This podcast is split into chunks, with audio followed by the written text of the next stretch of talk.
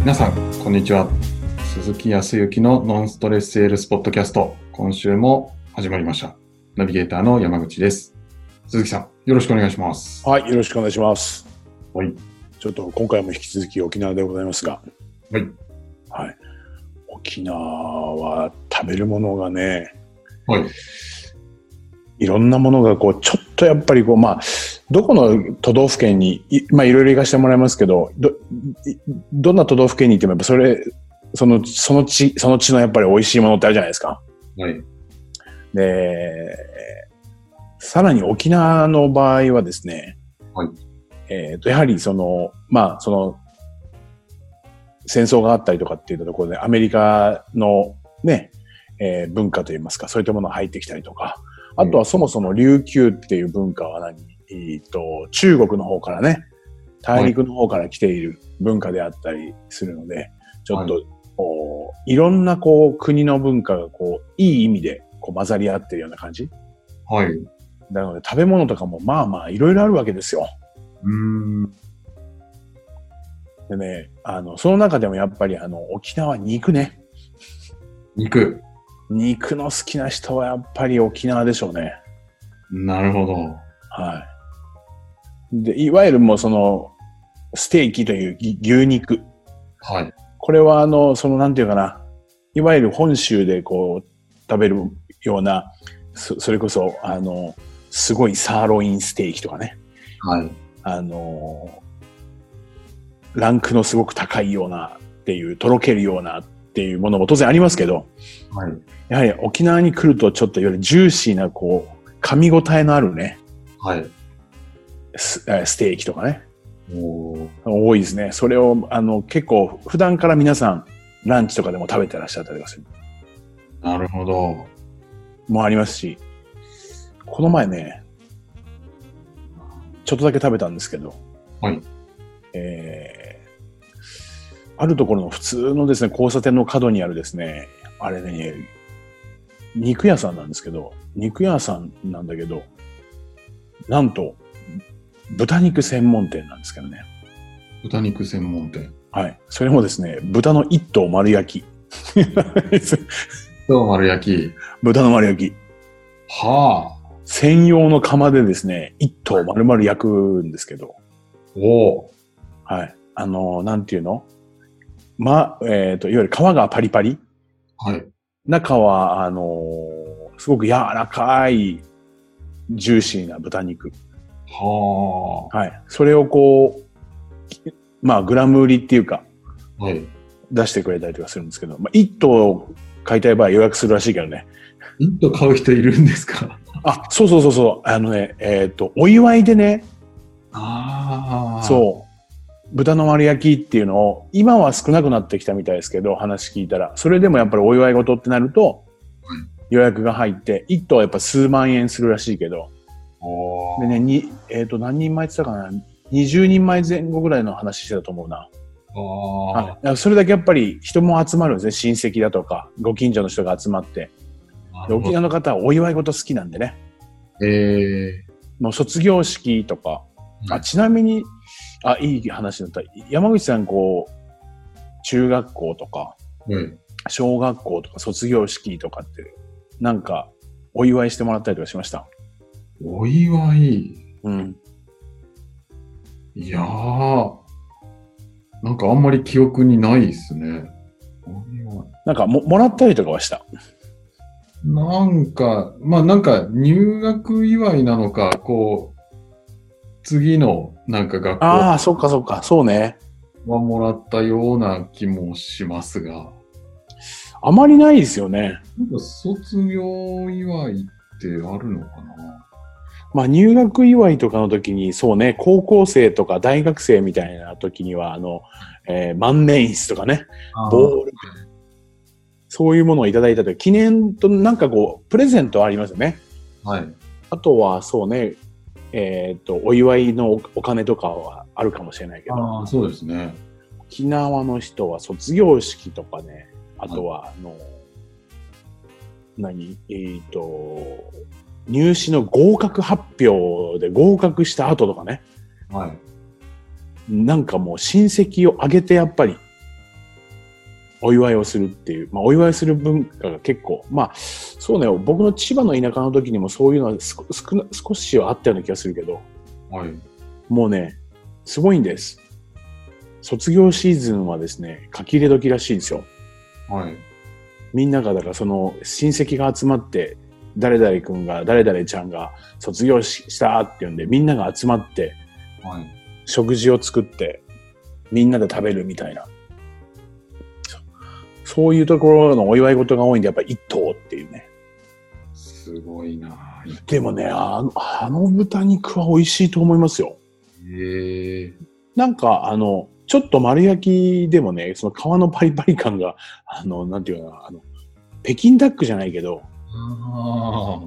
そうそんな感じええはいそれと中の肉が、はいえーっとね言葉で言ったらねほほろほろしてる感じなんだよ、あの、トロトロしてるのと、はい。はい、トロトロ系なんだけど、ちゃんとその繊維っていうかがあるから、あ全くトロ、トロっとしてるわけじゃないよね。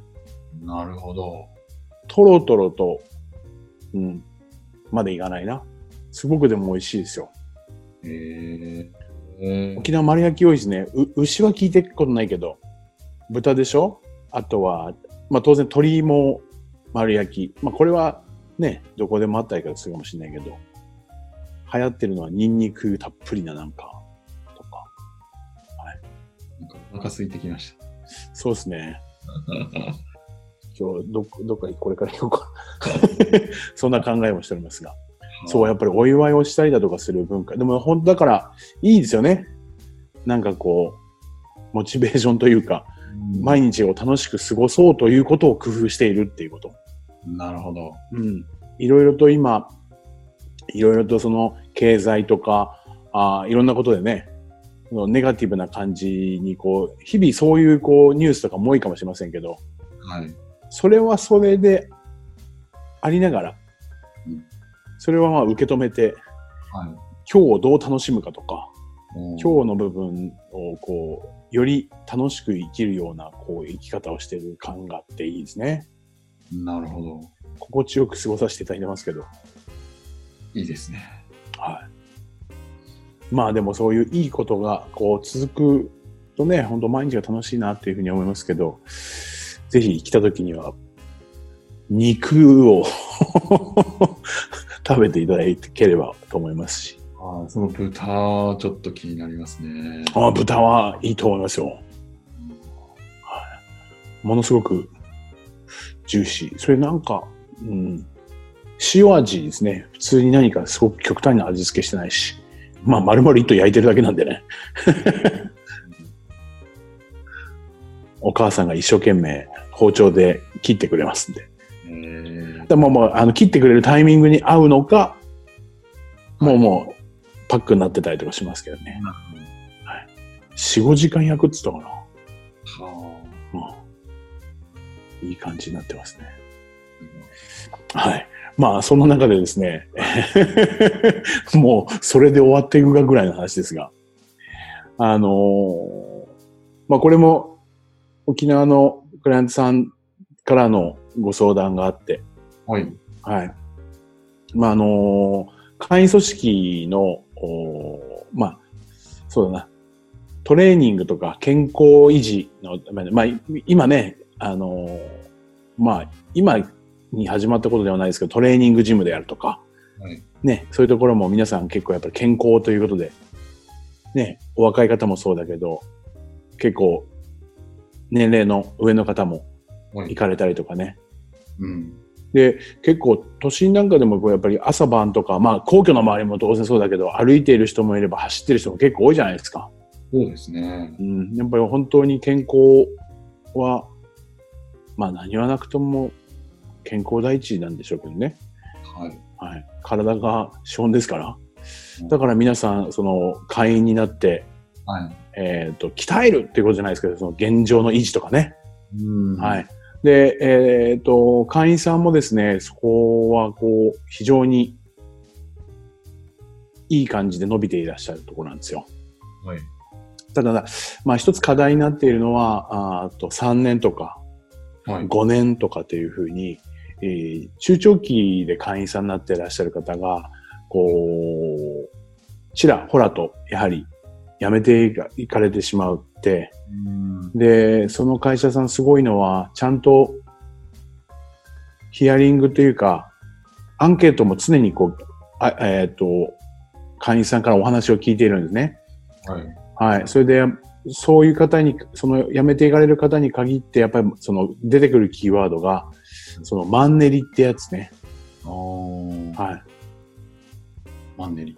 もうマンネリ化してしまって、その、なんていうんですかね、えっ、と、極端に痩せるわけではないですしね。うん。極端に健康が回復するわけではなく、はい。なんか変化もないから、っていうことで、それでもずっと続けてるんでしょうけど、ちょっとなんかのタイミングでですね、来ない日がこう、一週間とか経っちゃうと、はい。うもうそのまま止まっちゃうみたいなんですよ。もう来なくなってしまうっていうかね。ーん。だからいわゆる行っても行かなくても変わらないみたいなうん。で、行かない方にこう触れてしまって、その理由がマンネリっていうことらしいんですよ。まあ山口さんなんか、はい別にその会員組織じゃないですけど、こうマンネリ化してしまってなんか楽しくないなとか思うことってありますマンネリか。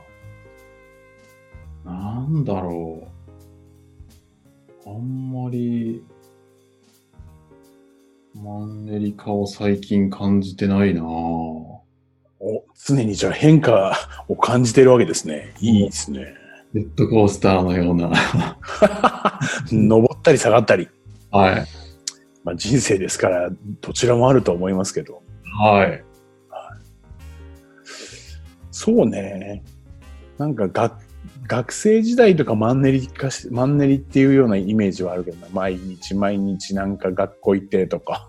まあ、そうですね。うんうん、変わらない生活を何年もしますもんね。そうですよね。そこに何か、こう自分のなんか 生産性というか うん、変化を感じなくなると、はい。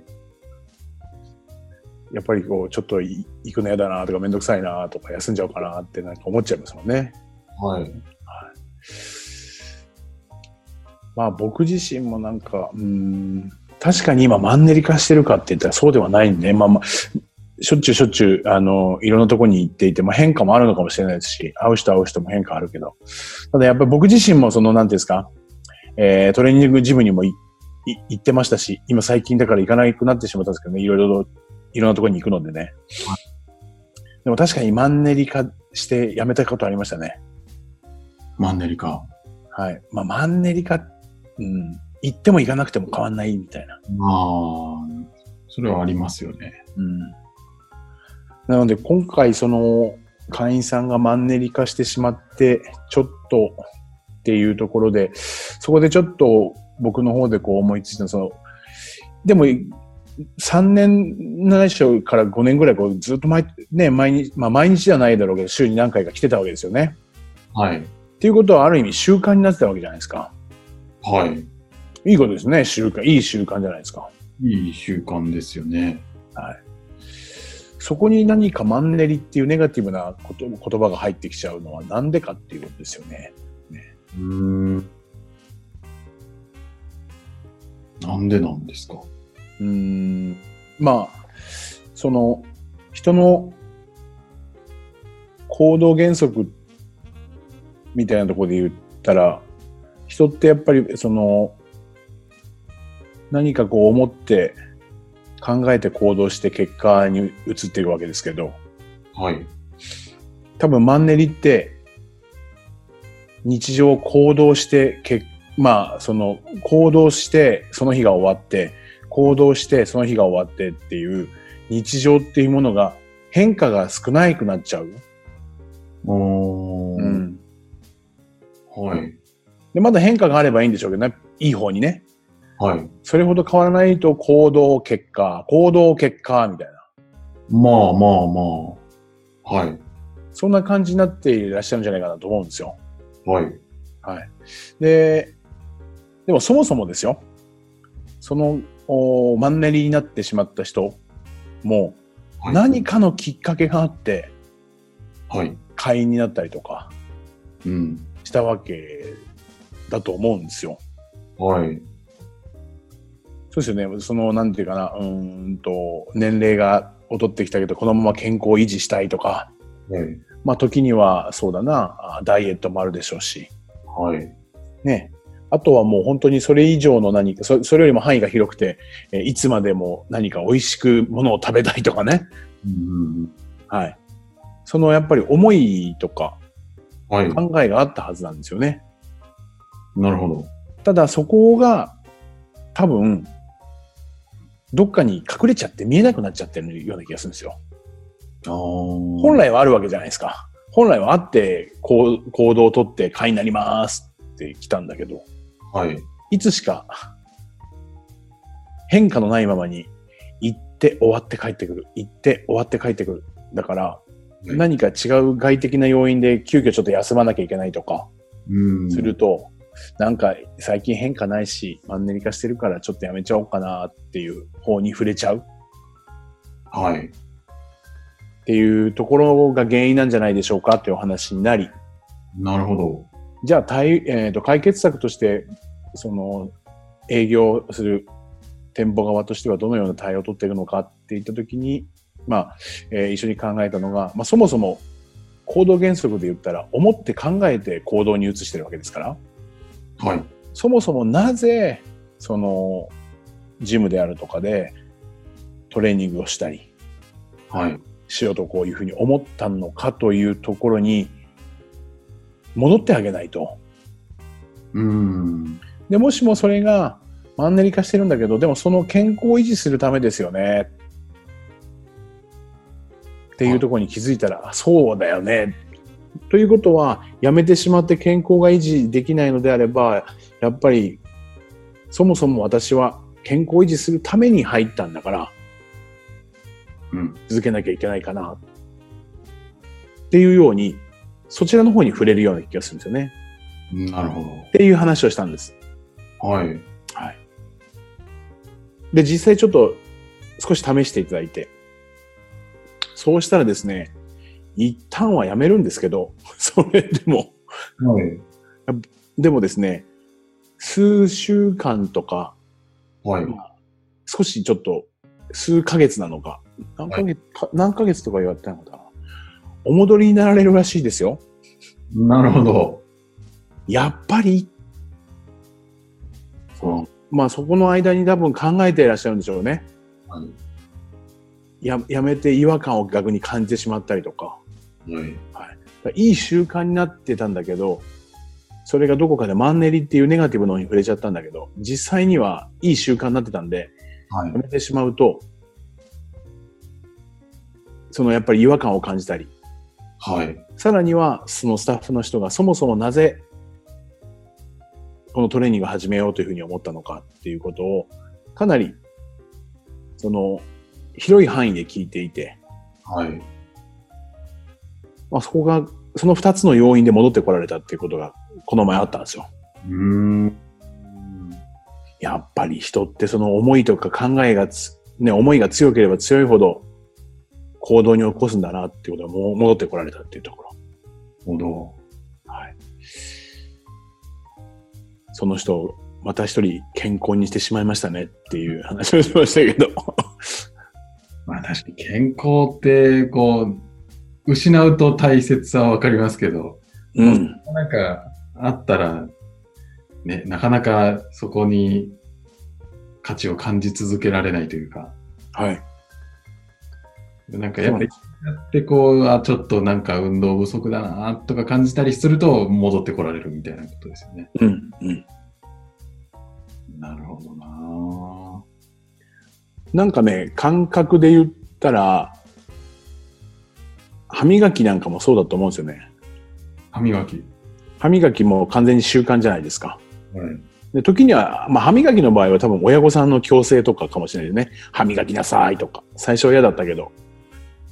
で、いつしかそれ習慣になってて、まあ磨いてる時も気持ちよかったりとかしてるんでしょうけど、あれやっぱりたまたまね、磨かなかった時のうん一日のなんか気持ち悪さ。気持ち悪いですよね。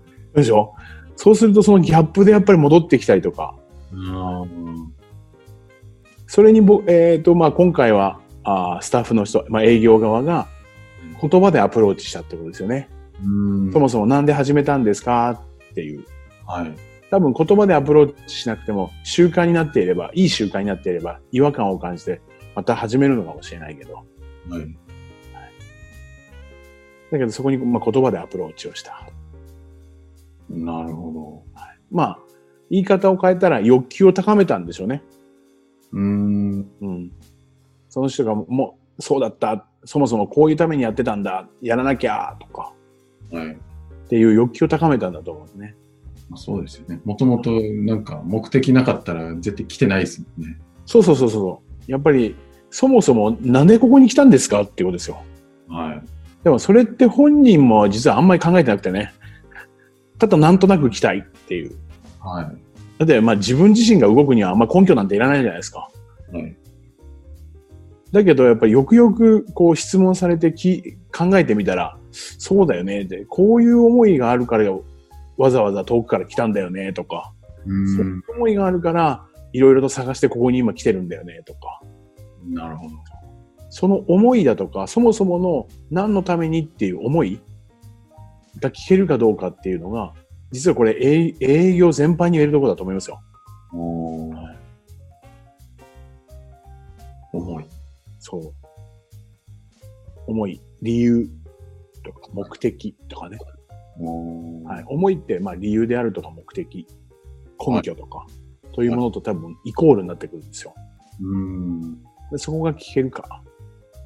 なるほそこを聞けば聞くほどその思いが深まっていったりとかするんでしょうね。ど。はい。でそれで何かこうセールスができるようになったりとか、その継続が続くようになったりとか、うん。その思いとそのサービスが合致したらという前提ですよ。そうです、そうです、そうです。なるほど。まあそれ聞聞いた結果、なんかその思いと、例えばじゃあその会員になってるサービスとか、あれなんか、そういえば当初の思いとずれてるなってなったら、まあそれはもうしょうがないというか、あの、うん。しょうがないんですかね。どうそそこら辺はしょうがないと思います。 まあ、質問質問で返しますけど。はい。まあでも多くの場合はもうもともと来たのに、その合致する理由があったはずだから、そこをもう一回してもらうみたいなのが。そうですね。そこはやっぱり整合性取るためにも思いと、でしょうね。だから本当に極端に今山口さんに言うように、そもそも思いととずれていたら、はいどう考えて、どどうこう自分自身の思いをひきまあそうですね、聞かれたりだとか自分で考えてみて、それが出てき出てきたとしても、はいどうもその商品とかサービスが合わないとなったら、これもしょうがないですね。うん逆にそこには何が起きるか、それを無理やり食い止めようとすると何ができる出てくるかって言ったら、クレームっていう話になるかもしれないですよなるほど。ね。ね、前回もちょっとポッドキャストでか価値っていうふうに、あのお話で、価値のお話をちょっと触れましたけど、そこにだから価値が生まれるはずなんですよ。うん。だから、だからどう考えても価値が生まれなかったら、はいそもそもこういう思いでやってたのに全然結果が出ないからさ、とかっていう話、それをなんか無理やり食い止めたら本当にクレームとかになると思いますからね、そこは、はい。ただそれ自身もだからお客様に考えさせて、まあ考えていただいてね、はい。そこの思いっていうものを引き出して、実際の今提供しているものと、ちゃんと結びつくかどうかっていう確認を作業をしていただく。だからまあそうね、その人の思いを聞いて、マンネリを解消しましょうと。もしかするとこれ逆にですね、営業の方でマンネリ感を感じている人にも言えるかもしれません。 そもそもなぜこの仕事を始めようと思ったのか。なるほど。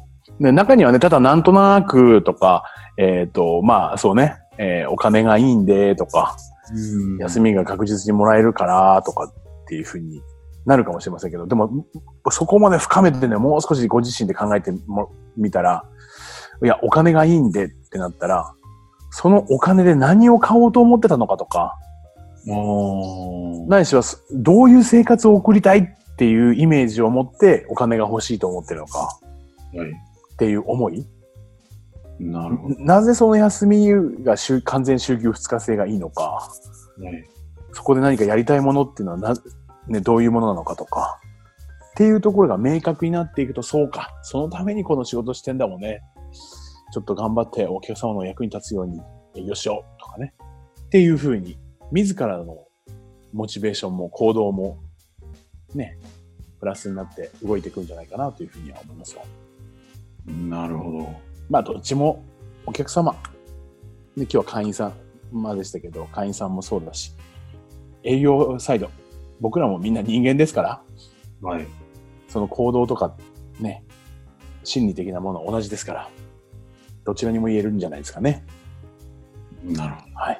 ぜひお客様のマンネリ、営業マンのマンネリを解消するためにはですね、その思いに戻って、何のためにっていうところをぜひちょっと、相手には問う、自分にも問う、みたいなところだというふうには思いましたね。はい。はい。ありがとうございます。はい。はい。では最後にお知らせです。ノンストレスセールスポッドキャストでは皆様からのご質問をお待ちしております。えー、ポッドキャストの詳細ボタンを押すと質問フォームがありますので、そちらからご質問いただければと思います。では、今週はここまでとなります。また来週お会いしましょう。はい。ありがとうございました。はい、どうもありがとうございました。